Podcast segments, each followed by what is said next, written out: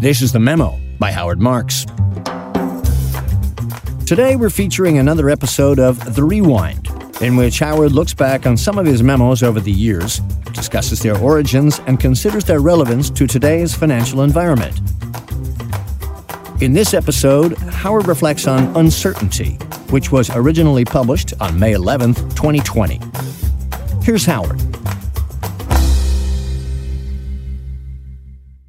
I think that one of the most interesting things about the memos as a body of work is that they give you an indication what was going on in the world at the time they were written. And maybe, as interestingly, I hope, it gives you an idea what I was thinking at that time. It's easy for people to say, you know, back when the pandemic was getting started, I thought this, this, and this. And most people are subject to revisionist history. And most people would like to say that they saw it all coming. But the memos are a contemporaneous record of what was actually happening and what I was thinking. So I put out a memo in January based on an analogy between gambling and investing called You Bet. But then when the pandemic really started in, I wrote a memo a week for six weeks. Number one, there was so much to write about. And number two, I thought that my clients and my readers would need some help getting through that period. And I wanted to provide as much help as possible. So I tend to respond to what's going on in the environment, and this was obviously a pressing need. Safe to say I wasn't doing anything else. I wasn't going out to dinner. I wasn't going to weddings or parties. We weren't going out to exercise or to socialize, to shop. So we all had a lot of spare time on our hands, and I think we were stimulated by the urgency of the pandemic. So, as I say, I wrote six in a row, a memo a week for six weeks. I ended up writing a total of thirteen last year, I thought, which is obviously triple my normal output of about one a quarter, but I thought it was important. Most of them dealt directly with the pandemic, the resulting economic disruption, and the investment implications. But when we were already into the pandemic by a couple of months, I wrote this memo in May of twenty twenty entitled Uncertainty, because there was so much in the pandemic that we were uncertain about. And I think that uncertainty versus certainty is a very, very important topic with me.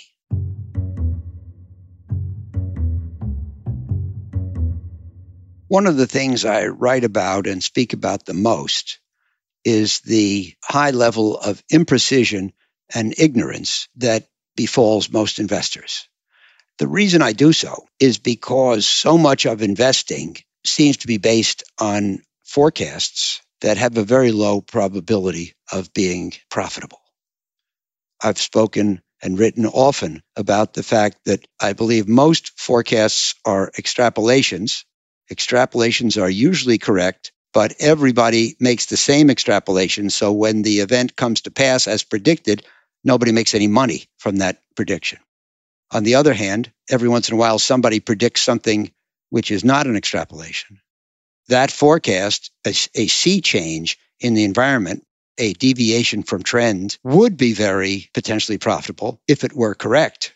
But most major forecasts of deviation from trend are not correct. And so those aren't profitable either. If you add it all together, very few macro forecasts are profitable. And yet people keep making them because A, most people hate to say, I don't know. And B, most people don't like the idea of investing in things that are dependent on future events without having a forecast of what those future events will be. But they do so without thinking, but what's the probability that I'm right? And when we engage in investing actions, that's one of the questions we always must ask ourselves. I believe that when you're dealing with the future, you really need two things. You need a forecast. Everybody makes them. But you also need a judgment about the probability that your forecast is correct. You should not treat all your forecasts as if they're equally likely to be correct. You say to me, Howard, what's the weather going to be tomorrow? I can tell you within a range, and I have a very high probability of being right. If you say to me, what's the probability that Tesla will come out with a new car within the year? I can say, well, I think it's probably sixty, seventy percent. And there's a good probability that I'll be right based on their past behavior. But if you say to me, what's the stock market going to do next week? The correct answer, I may say, well, it goes up most of the time. It'll probably go up. I attach a very low probability to that forecast being right. So different forecasts that we make have different probabilities of correctness. Different amounts of reliance should be placed on them. And that's a very important thing. I write all the time about forecasting. My great search for appropriate quotes about forecasting was kicked off by John Kenneth Galbraith, who said, we have two kinds of forecasters, the ones who don't know and the ones who don't know they don't know. And then in The Memo, after relating Galbraith's quote, I throw in a number of the quotes that I've been collecting on this subject for decades now. My newest favorite is from Ian Wilson, who was the chairman of General Electric at one point in time. And he said, brilliantly, I think, no amount of sophistication is going to allay the fact that all of your knowledge is about the past and all of your decisions are about the future. This is a fabulous statement, and it accurately shows what we're dealing with here. Investing is about positioning our capital so that it will benefit from and not be harmed by future events. But we don't know what's going to happen in the future. And there's no such thing as knowing anything about the future or being able to prove anything about the future. We should bear those facts in mind when we try to make decisions regarding the future. Albert Einstein, source of some of my favorite quotes and never on physics, said, I never think about the future. It'll come soon enough. I don't waste my time, for the most part, trying to figure out what's going to happen in the stock market next week or the economy in five years, because it's unlikely to be productive. Warren Buffett, who is a student not only of investments, but also of investors, said forecasts usually tell us more about the forecaster than about the future. And that's really important. And I think that in many ways, forecasting is a flight of egotism. But perhaps the greatest of all is from George Orwell, who said, people can foresee the future only when it coincides with their own wishes, and the most grossly obvious facts can be ignored when they are unwelcome. This is really on the subject of bias. And there is something called confirmation bias, which is extremely important. It's human nature. We have a forecast. We hear in the next day dozens or hundreds of things that bear on the subject of the forecast. First of all, we get updates and we get a chance to see how things are going. Secondly, we hear other arguments about what's likely to happen. And the truth is that it's a human tendency to accept and integrate and repeat the ones that confirm our beliefs, and to overlook or dismiss or counter the ones that run in opposition to our beliefs. That's human nature, and it happens in all fields. Shahram Heshmat wrote in Psychology Today in April of twenty fifteen, once we have formed a view, we embrace information that confirms that view while ignoring or rejecting information that casts doubt on it. Confirmation bias suggests that we don't perceive circumstances objectively. We pick out those bits of data that make us feel good because they confirm our prejudices. Thus, we may become prisoners of our assumptions. And I think it's very important to acknowledge the high level of our uncertainty rather than be trapped by our biases and predilections. Fifty years ago, Simon and Garfunkel had a song called The Boxer, and it had a great line in it. A man hears what he wants to hear and disregards the rest. We have to understand that tendency and fight it, because it will only lead to error. Challenging your biases, accepting the limitations imposed by your biases, and the limitations in particular of your forecast, puts you in a very ambiguous territory, which are headed by the assertion, I don't know. Now, number one, it requires a humility that most people may find painful to practice, to say, I don't know. Secondly, in the business of investing, the question is, how will clients and prospective clients relate to a manager who says, I don't know? I think that the human tendency would be to go to look for one who does. Now, none of them do. But now we're back to Galbraith's quote. We have the ones who say they know what the future holds and the ones who say they don't. And I believe that the average client, or certainly the average man on the street, would be more likely to take advice from someone who says, I know the future, than someone who says, I don't. And it's painful once you hold one point of view to receive inputs that are contrary. So it's very hard to disregard them. A great deal has been written about biases, and in particular this one, and they are dangerous to clear, productive thinking.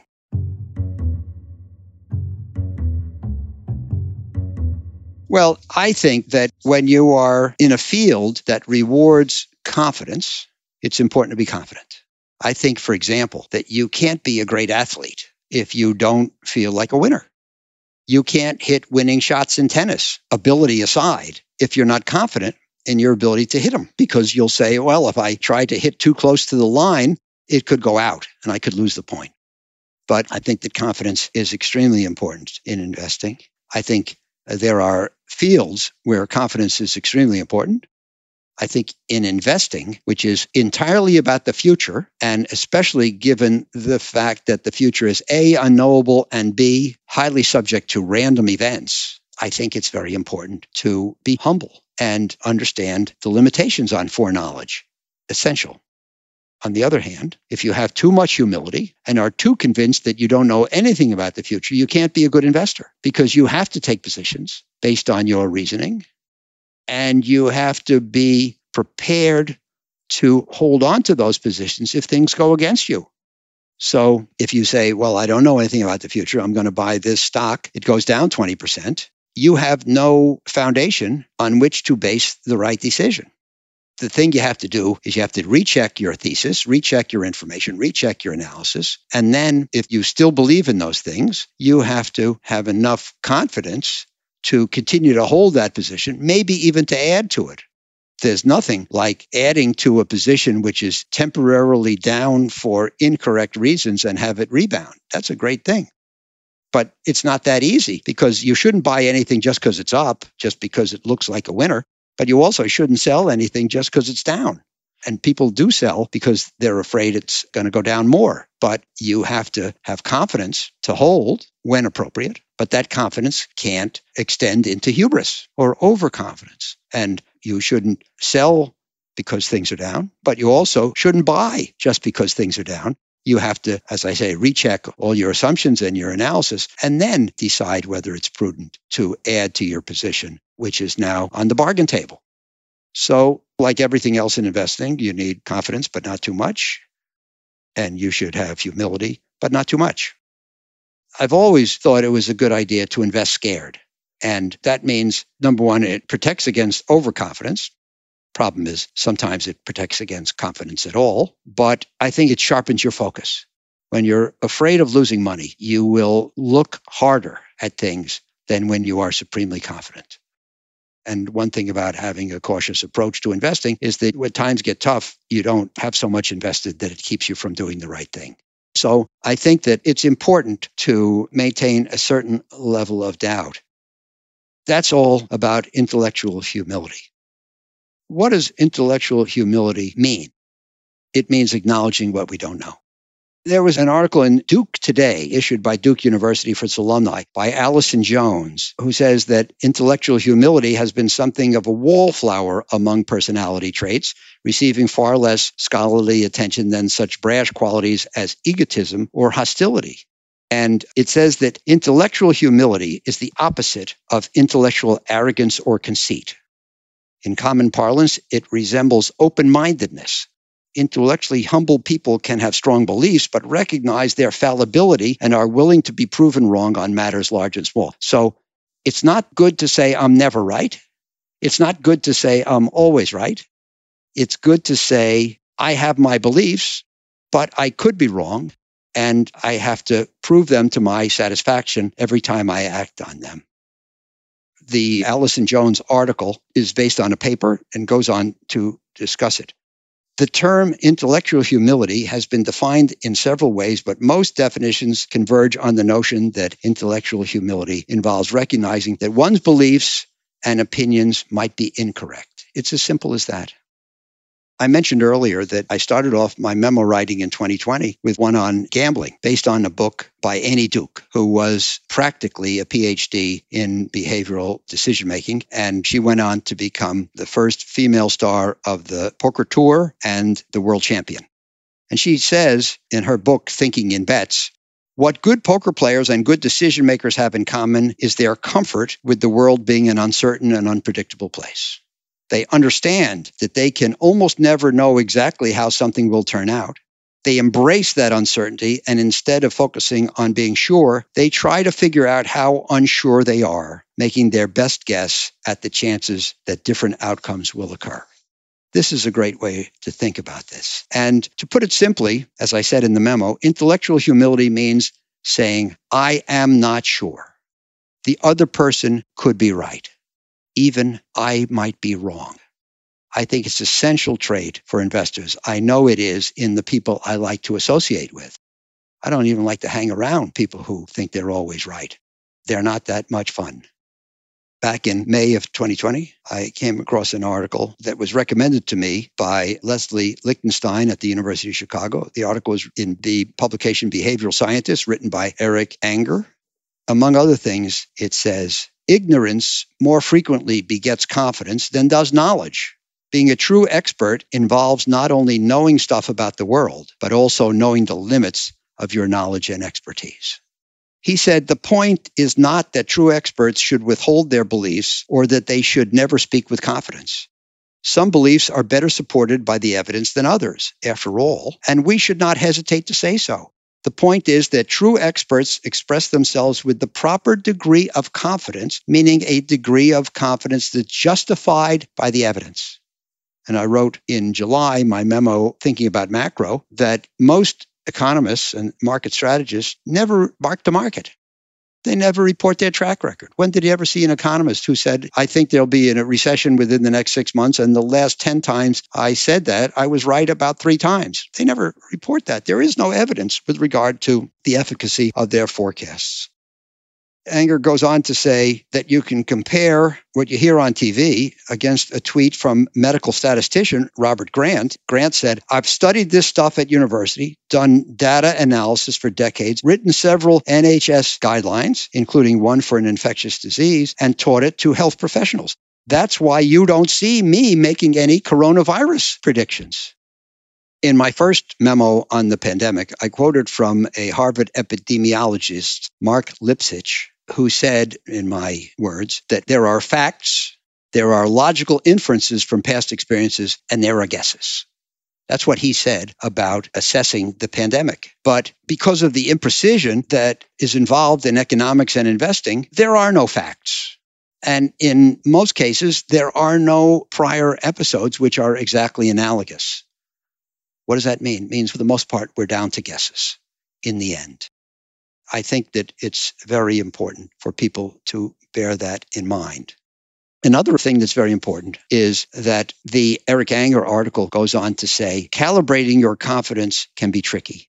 As Justin Kruger and David Dunning have emphasized, our cognitive and metacognitive skills are intertwined. People who lack the cognitive skills required to perform a task typically also lack the metacognitive skills required to assess their performance. Incompetent people are at a double disadvantage since they are not only incompetent, but also likely unaware of the incompetence of most forecasters. It's a catch twenty-two.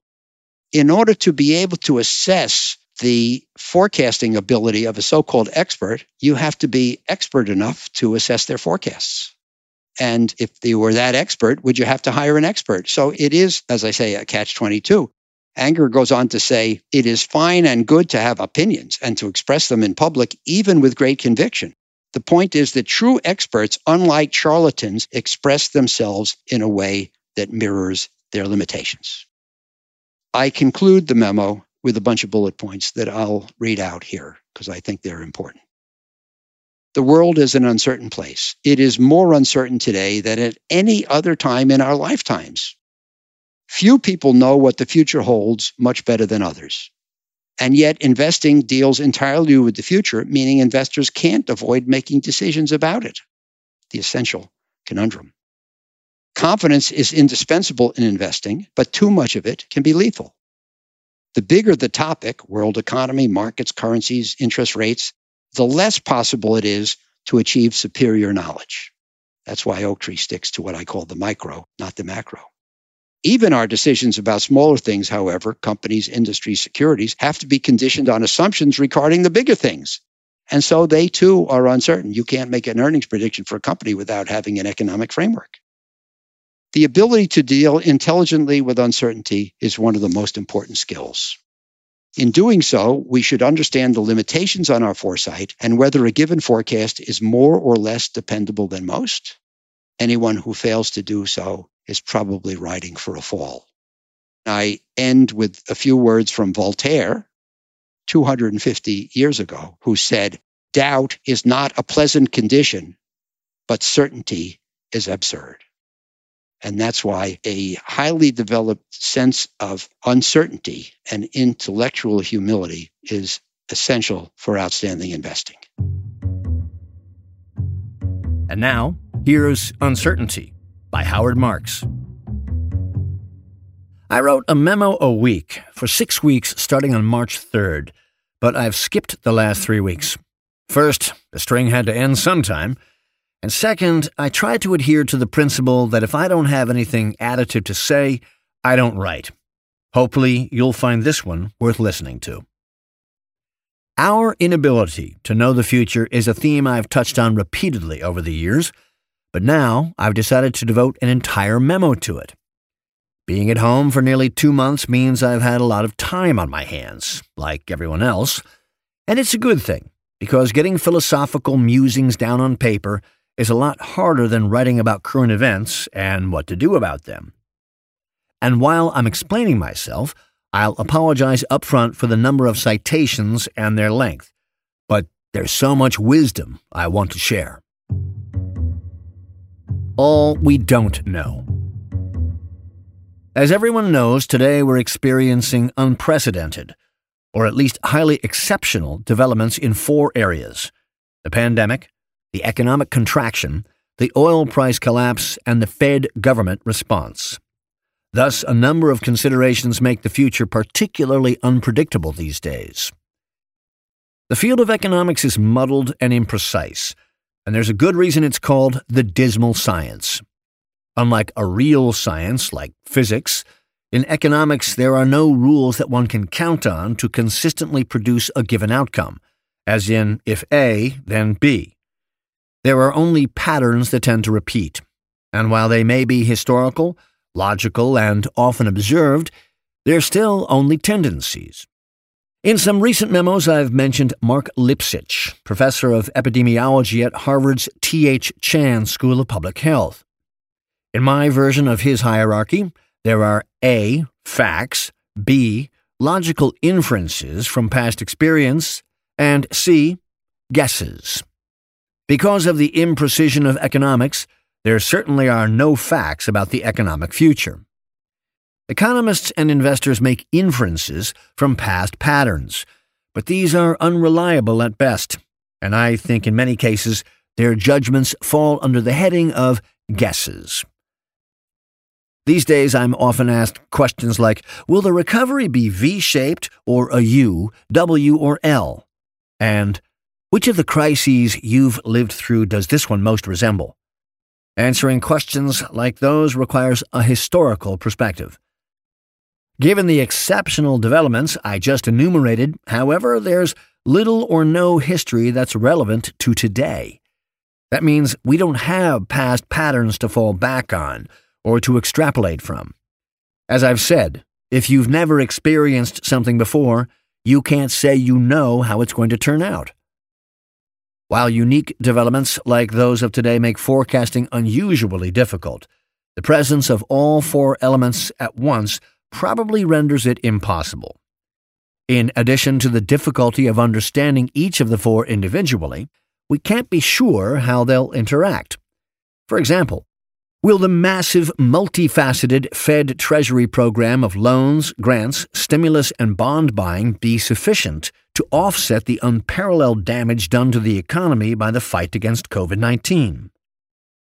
To what extent will reopening bring back economic activity, and to what extent will that cause the spread of the disease to resume and the renewal of lockdowns? For investors, the future is determined by thousands of factors, such as the internal workings of economies, the participants' psyches, exogenous events, governmental action, weather, and other forms of randomness. Thus, the problem is enormously multivariate. Take the current situation with its four major components, COVID nineteen, the economy, oil, and the Fed, and consider just one, the disease. Now, think about all the questions surrounding it. How many people have it, including those who are asymptomatic? How likely is contact with someone who's infected to create another case? To what degree will distancing and masks deter its spread? Will the cases be severe, mild, or asymptomatic? Why? Will the supply of protective gear from medical personnel, hospital beds, and ventilators be adequate? Will a treatment be developed? To what extent will it speed recovery and prevent fatalities? What will the fatality rate be relative to age, gender, and pre-existing conditions? Will the impact of the disease on young people worsen? Will people who've had it and recovered be immune? Will their immunity be permanent? Will the virus mutate, and will immunity cover the new forms? Will it be possible to inject antibodies to prevent infection? How many people have to be immune for herd immunity to effectively stop the further spread? Will social distancing delay the achievement of herd immunity? Is the Swedish approach better? Will a vaccine be invented? When? How long will it take to produce and deliver the needed doses? Where will the U S stand in the line to get it? How many people will refuse to be vaccinated? With what effect? Will vaccination have to be renewed annually?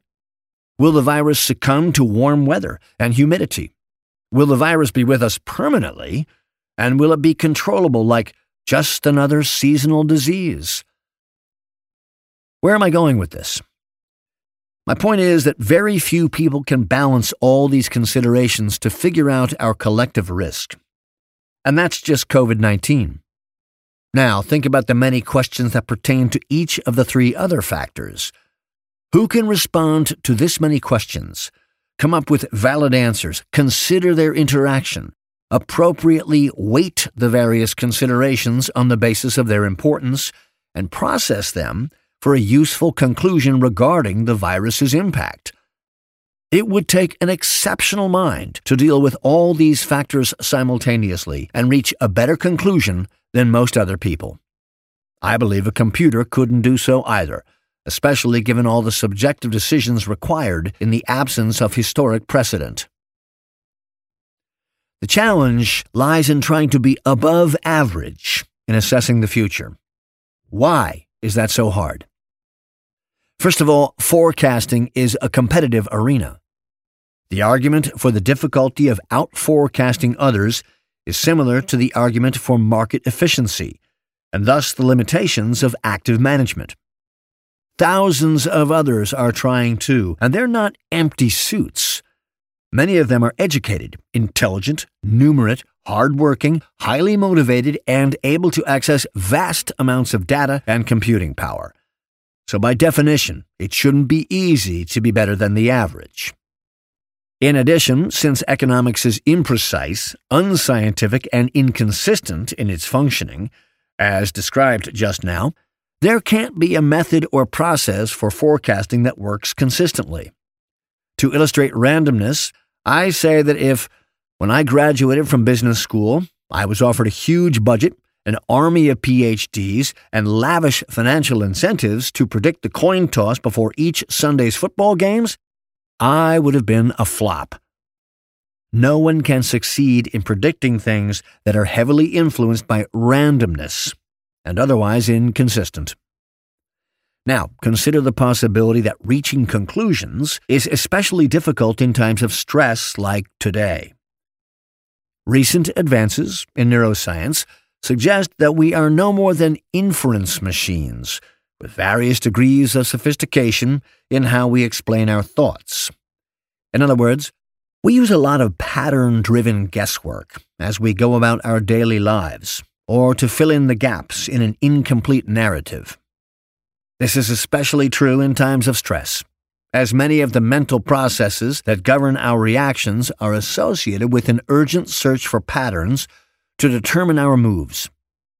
That is our snap reaction in economic or financial crises, and why we cling to our repertoire of charts of V, U, or L shapes of recovery, among many. But in very dislocated environments, we find serious limitations to this approach. Looking at the current environment, with disruptions to supply, demand, health, and liquidity tensions, we could build an ensemble of the Spanish flu, the Fukushima earthquake, and components of the two thousand eight crisis, for example. But given the very specific contexts of each event, we may run into endless combinations of the lessons learned from these events. As a matter of fact, in a side-by-side comparison of many economic forecasts, even similar assumptions drive very different outcomes on how this crisis will play out.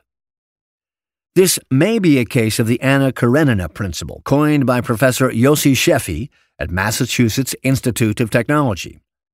Paraphrasing Tolstoy, while happy economies are all alike, every unhappy economy is unhappy in its own way. We can't assume that the response to public health or financial interventions will be similar across vastly different contexts. The root cause of this mistake is to look at average responses from past events, but the reality is not like that. As referenced by Juan Luis Perez, head of research, Evidence Lab and Analytics at U B S, in the Financial Times, April twenty-second. So, forecasting is difficult for a large number of reasons, including our limited understanding of the processes that will produce the future, their imprecise nature, the lack of historical precedent, the unpredictability of people's behavior, and the role of randomness. And these difficulties are exacerbated by today's unusual circumstances. Senior economics consultant Neil Irwin put it together very well in the New York Times on April sixteenth. The world economy is an infinitely complicated web of interconnections. We each have a series of direct economic interrelationships we can see: the stores we buy from, the employer that pays our salary, the bank that gives us a home loan. But once you get two or three levels out, it's really impossible to know with any confidence how those connections work. And that, in turn, shows what is unnerving about the economic calamity accompanying the spread of the novel coronavirus. In the years ahead, we will learn what happens when that web is torn apart, when millions of those links are destroyed all at once. And it opens the possibility of a global economy completely different from the one that has prevailed in recent decades. I couldn't agree more with what Irwin says. Or, to use one of my all-time favorite quotes from John Kenneth Galbraith, we have two classes of forecasters: those who don't know, and those who don't know, they don't know. While I'm in the subject of favorite quotes, I'll take advantage of the occasion to share some others on this subject that I've stored up over the years. I think the first one may be the greatest ever. No amount of sophistication is going to allay the fact that all of your knowledge is about the past and all your decisions are about the future. Ian Wilson, former G E executive. Those who have knowledge don't predict. Those who predict don't have knowledge. Lao Tzu. People can foresee the future only when it coincides with their own wishes, and the most grossly obvious facts can be ignored when they are unwelcome. George Orwell. Forecasts create the mirage that the future is knowable. Peter Bernstein. I never think of the future. It comes soon enough. Albert Einstein. The future you shall know when it has come. Before then, forget it. Aeschylus. Forecasts usually tell us more of the forecaster than of the future. Warren Buffett. I think you get the point. I seem to be in good company in my belief that the future is unknowable. Having made that assertion, I'll admit that it's an extreme oversimplification and not entirely correct. There actually are things we know about the macro future. The trouble is that mostly there are things everyone knows. Examples include the fact that U S G D P grows about two percent per year on average. Heating oil consumption increases in winter, and a great deal of shopping is moving online. But since everyone knows these things, they're unlikely to be much help in the pursuit of above-average returns. As I've described before, the things most people expect to happen, consensus forecasts, are by definition incorporated into asset prices at any point in time. Since the future is usually a lot like the past, most forecasts, and especially macro forecasts, are extrapolations of recent trends and current levels, and they're built into prices. Since extrapolation is appropriate most of the time, most people's forecasts are roughly correct. But because they're already reflected in security prices, most extrapolations aren't a source of above-average returns. The forecasts that produce great profits are the ones that presciently foresee radical deviations from the past. But that kind of forecast is, first, very hard to make, and second, rarely right. Thus, most forecasts of deviation from trend also aren't a source of above-average returns. So, let me recap. A. Only correct forecasts of a very different future are valuable. B. It's hard to make forecasts like that. C. Such unconventional predictions are rarely right. D. Thus, it's hard to be an above-average forecaster. And E.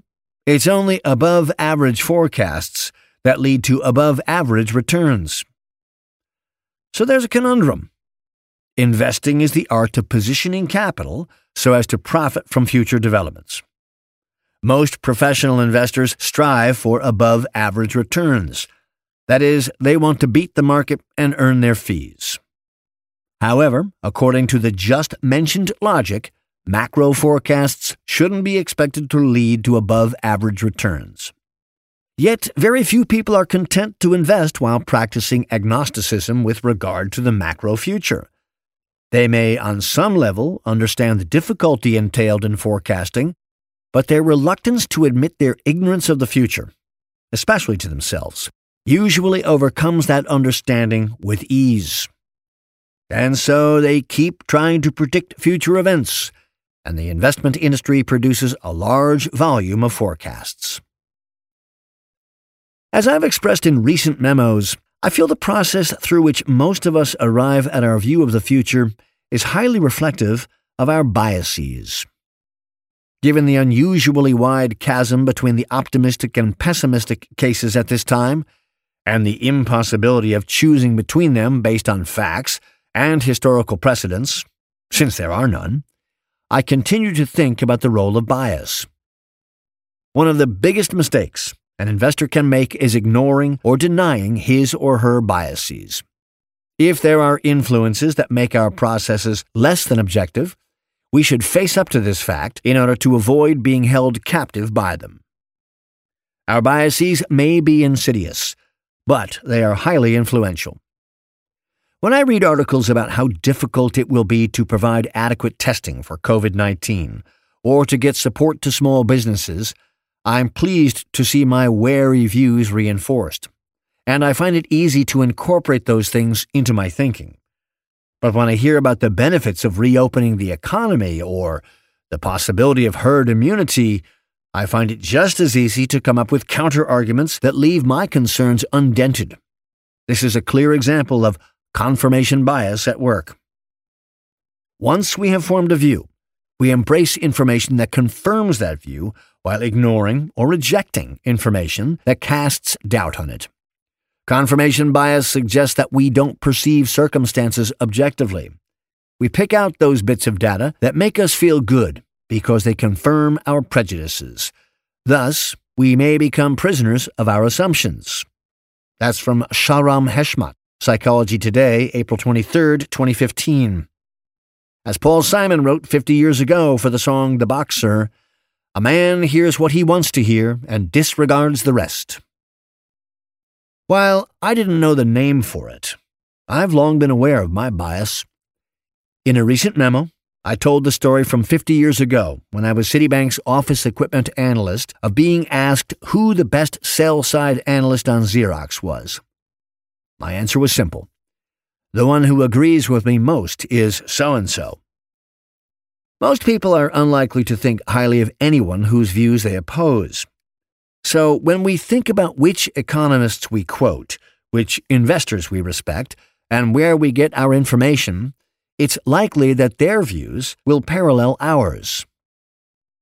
Of course, taken to an extreme, this has resulted in the unfortunate, polarized state in which we find the U S today. News organizations realized decades ago that people would rather consume stories that confirm their views than those that challenge them or are dully neutral. Few people follow media outlets that reflect a diversity of opinion. Most people stick to one newspaper, cable news channel, or political website, and few of those fairly present both sides of the story. Thus, most people hear a version of the news that is totally unlike the one heard by those on the other side of the debate.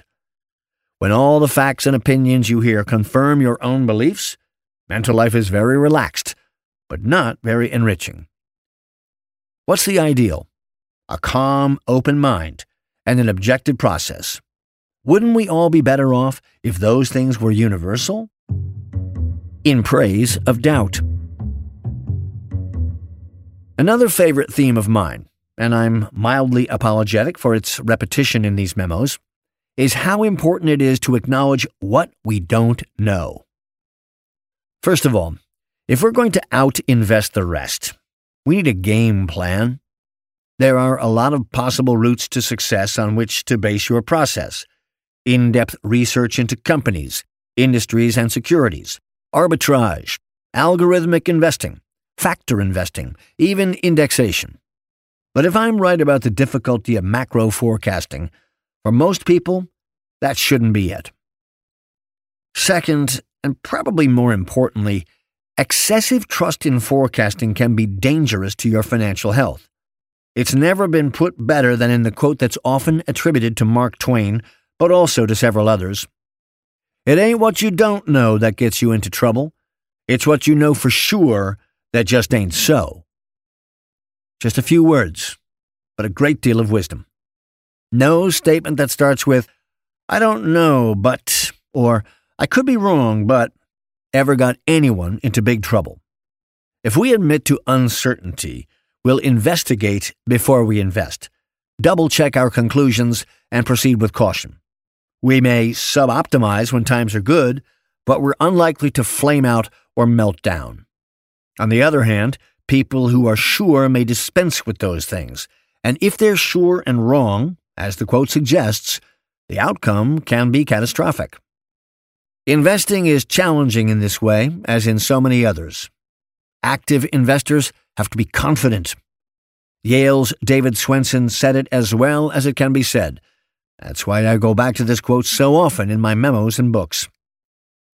Establishing and maintaining an unconventional investment profile requires acceptance of uncomfortably idiosyncratic portfolios, which frequently appear downright imprudent in the eyes of conventional wisdom. From Pioneering Portfolio Management. To do better than most, you have to depart from the crowd. As I said in my April sixth memo, calibrating, echoing Swenson, all great investments begin in discomfort, since the things everyone likes and feels good about are unlikely to be on the bargain counter. But to invest in things that are out of favor, at the risk of standing out from the crowd and appearing to have made a big mistake, takes confidence and resolve. It also requires confidence to hold on to a position when it declines, and perhaps add to it at lower prices, in the period before one's wisdom becomes clear and it turns into a winner. And it takes confidence to continue holding a highly appreciated investment you think still has upside potential, at the risk of possibly giving up some of the gains to date. But when does reason-based confidence turn into hubris and obstinateness? That's the key question. Holding and adding to declining positions is only a good idea if the underlying thesis turns out to be right and things eventually go as expected. In other words, when do you allow for the possibility that you're wrong? From the very beginning of my investing career, I've felt a sense of uncertainty. But I don't think that's a bad thing. Investing scared, a less glamorous term than applying appropriate risk aversion, will push you to do thorough due diligence, employ conservative assumptions, insist on an ample margin of safety in case things go wrong, and invest only when the potential return is at least commensurate with the risk. In fact, I think worry sharpens your focus. Investing scared will result in making fewer mistakes, although perhaps at the price of failing to take maximum advantage of bull markets. When I started investing in high-yield bonds in nineteen seventy-eight, and when Bruce Karsh and I first targeted distressed debt in nineteen eighty-eight, it seemed clear that the route to long-term success in such uncertain areas lay in limiting losses rather than targeting maximum gains. That approach has permitted us to still be here, while many one-time competitors no longer are. I can tell you that in the global financial crisis, following the bankruptcy of Lehman Brothers, we felt enormous uncertainty. If you didn't, there was something wrong with you, since there was a meaningful possibility the financial system would collapse. When we started buying, Bruce came to me often saying, "I think we're going too slow," and then the next day, "I think we're going too fast." But that didn't keep him from investing an average of four hundred fifty million dollars per week over the last fifteen weeks of two thousand eight. I think Bruce's ability to grapple with his doubts helped him arrive at the right pace of investment. The topic of dealing with what you don't know brings me to a phrase I came across a few years ago and think is very important: intellectual humility. Here's part of the article that first brought it to my attention. Intellectual humility has been something of a wallflower among personality traits, receiving far less scholarly attention than such brash qualities as egotism or hostility. Yet this little-studied characteristic may influence people's decision-making abilities in politics, health, and other arenas, says new research from Duke University. As defined by the authors, intellectual humility is the opposite of intellectual arrogance or conceit. In common parlance, it resembles open-mindedness. Intellectually humble people can have strong beliefs, but recognize their fallibility and are willing to be proven wrong on matters large and small, Leary said. Allison Jones, Duke Today, March seventeenth, twenty seventeen. To get a little more technical, here are a couple of useful paragraphs from a discussion of the paper just cited. The term intellectual humility, I H, has been defined in several ways, but most definitions converge on the notion that I H involves recognizing that one's beliefs and opinions might be incorrect. Some definitions of I H include other features or characteristics, such as low defensiveness, appreciating other people's intellectual strengths, or a pro-social orientation. One conceptualization defines intellectual humility as recognizing that a particular personal belief may be fallible, accompanied by an appropriate attentiveness to limitations in the evidentiary basis of that belief and to one's own limitations in obtaining and evaluating relevant information. This definition qualifies the core characteristic, recognizing that one's belief may be wrong, with considerations that distinguish I H from mere lack of confidence in one's knowledge or understanding.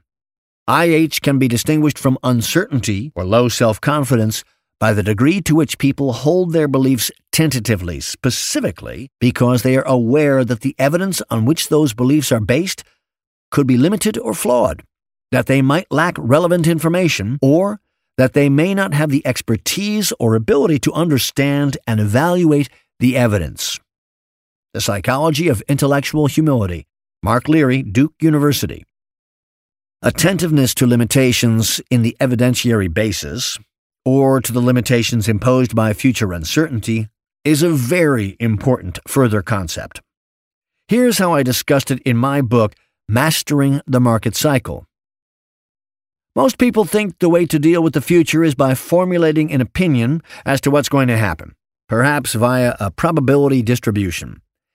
I think there are actually two requirements, not one. In addition to an opinion regarding what's going to happen, people should have a view on the likelihood that their opinion will prove correct.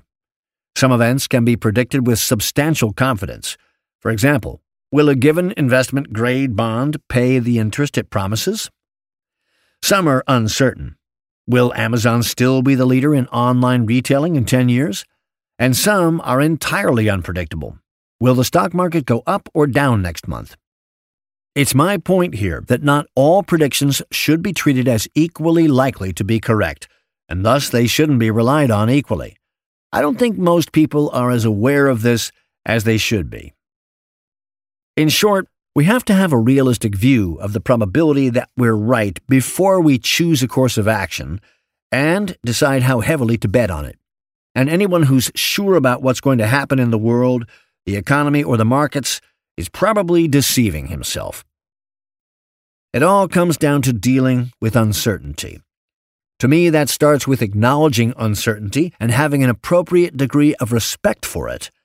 As I quoted Annie Duke this past January in my memo, You Bet, what good poker players and good decision makers have in common is their comfort with the world being an uncertain and unpredictable place.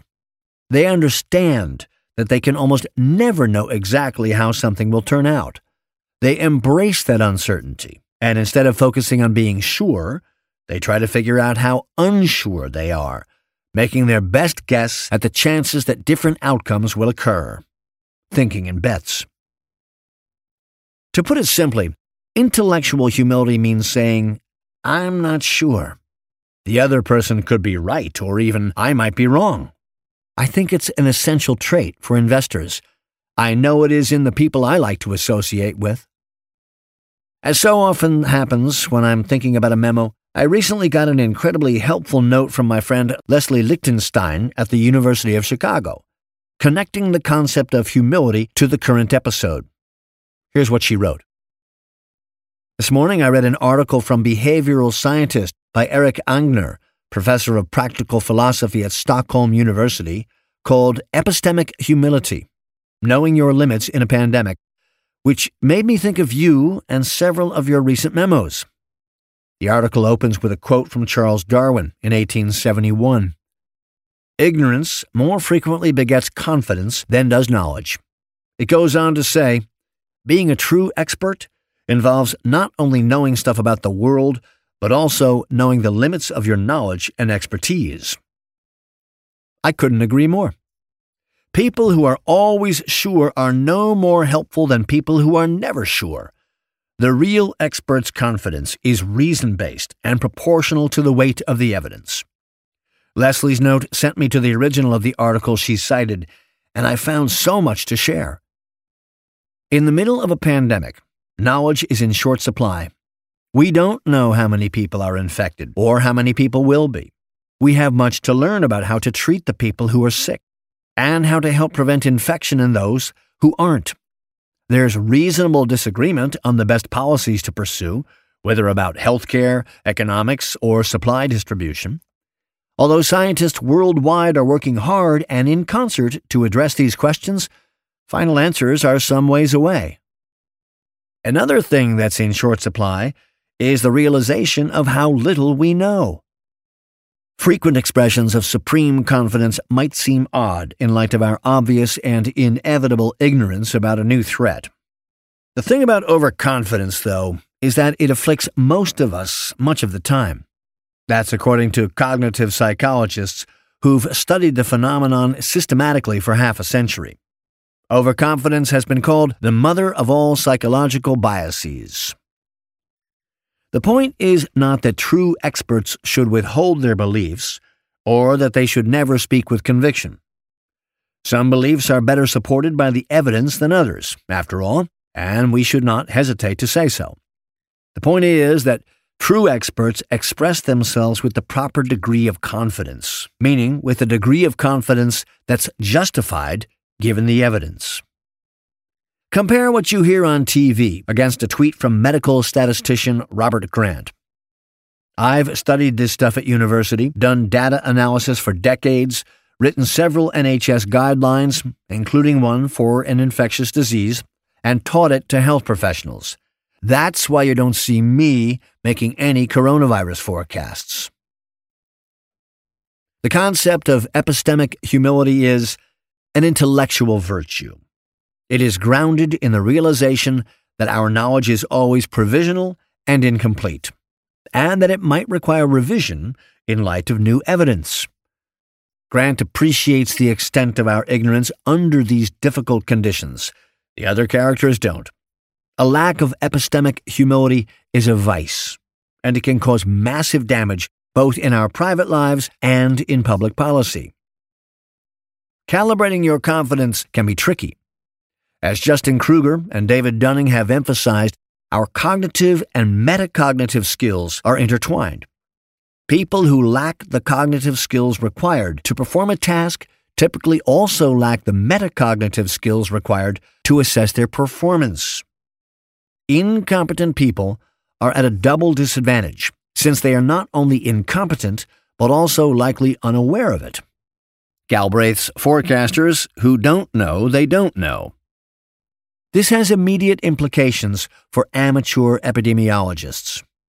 If you don't have the skill set required to do advanced epidemiological modeling yourself, you should assume that you can't tell good models from bad. It's never been more important to learn to separate the wheat from the chaff. The experts who offer well-sourced information from the charlatans who offer little but misdirection. The latter are sadly common, in part because they are in greater demand on T V and in politics. It can be hard to tell who's who, but paying attention to their confidence offers a clue. People who express themselves with extreme confidence without having access to relevant information and the experience and training required to process it can safely be classified among the charlatans until further notice. Again, it is fine and good to have opinions and to express them in public, even with great conviction. The point is that true experts, unlike charlatans, express themselves in a way that mirrors their limitations. All of us who want to be taken seriously would do well to demonstrate the virtue of epistemic humility. Eric Angner, Behavioral Scientist, April thirteenth. The more I think about it, the bottom line is clear. The world is an uncertain place. It's more uncertain today than at any other time in our lifetimes. Few people know what the future holds much better than others. And yet, investing deals entirely with the future, meaning investors can't avoid making decisions about it. Confidence is indispensable in investing, but too much of it can be lethal. The bigger the topic, world, economy, markets, currencies and rates, the less possible it is to achieve superior knowledge. Even our decisions about smaller things, companies, industries, and securities, have to be conditioned on assumptions regarding the bigger things, so they too are uncertain. The ability to deal intelligently with uncertainty is one of the most important skills. In doing so, we should understand the limitations on our foresight and whether a given forecast is more or less dependable than most. Anyone who fails to do so is probably riding for a fall. As Neil Irwin wrote in the article cited earlier, it would be foolish, amid such uncertainty, to make overly confident predictions about how the world economic order will look in five years, or even five months. Or maybe Voltaire said it best two hundred fifty years ago. Doubt is not a pleasant condition, but certainty is absurd. May eleventh, twenty twenty. Thank you for listening to The Memo by Howard Marks. To hear more episodes, be sure to subscribe wherever you listen to podcasts.